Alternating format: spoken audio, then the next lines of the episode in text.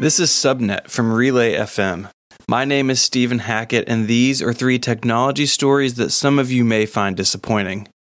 Users of Arlo branded home security cameras have experienced service outages this weekend, leaving them unable to log into the service or connect to their cameras. The outage came just days after Arlo was spun out of Netgear as its own publicly traded company. Google Earth now renders our planet as a globe when zoomed out as opposed to a flat surface. Google took the opportunity to tweak its rendering, making the relative sizes of Greenland and Africa better match reality. So far, the changes are just present on the web version of Google Earth, so all you flat earthers out there can still see the truth in the service's mobile apps.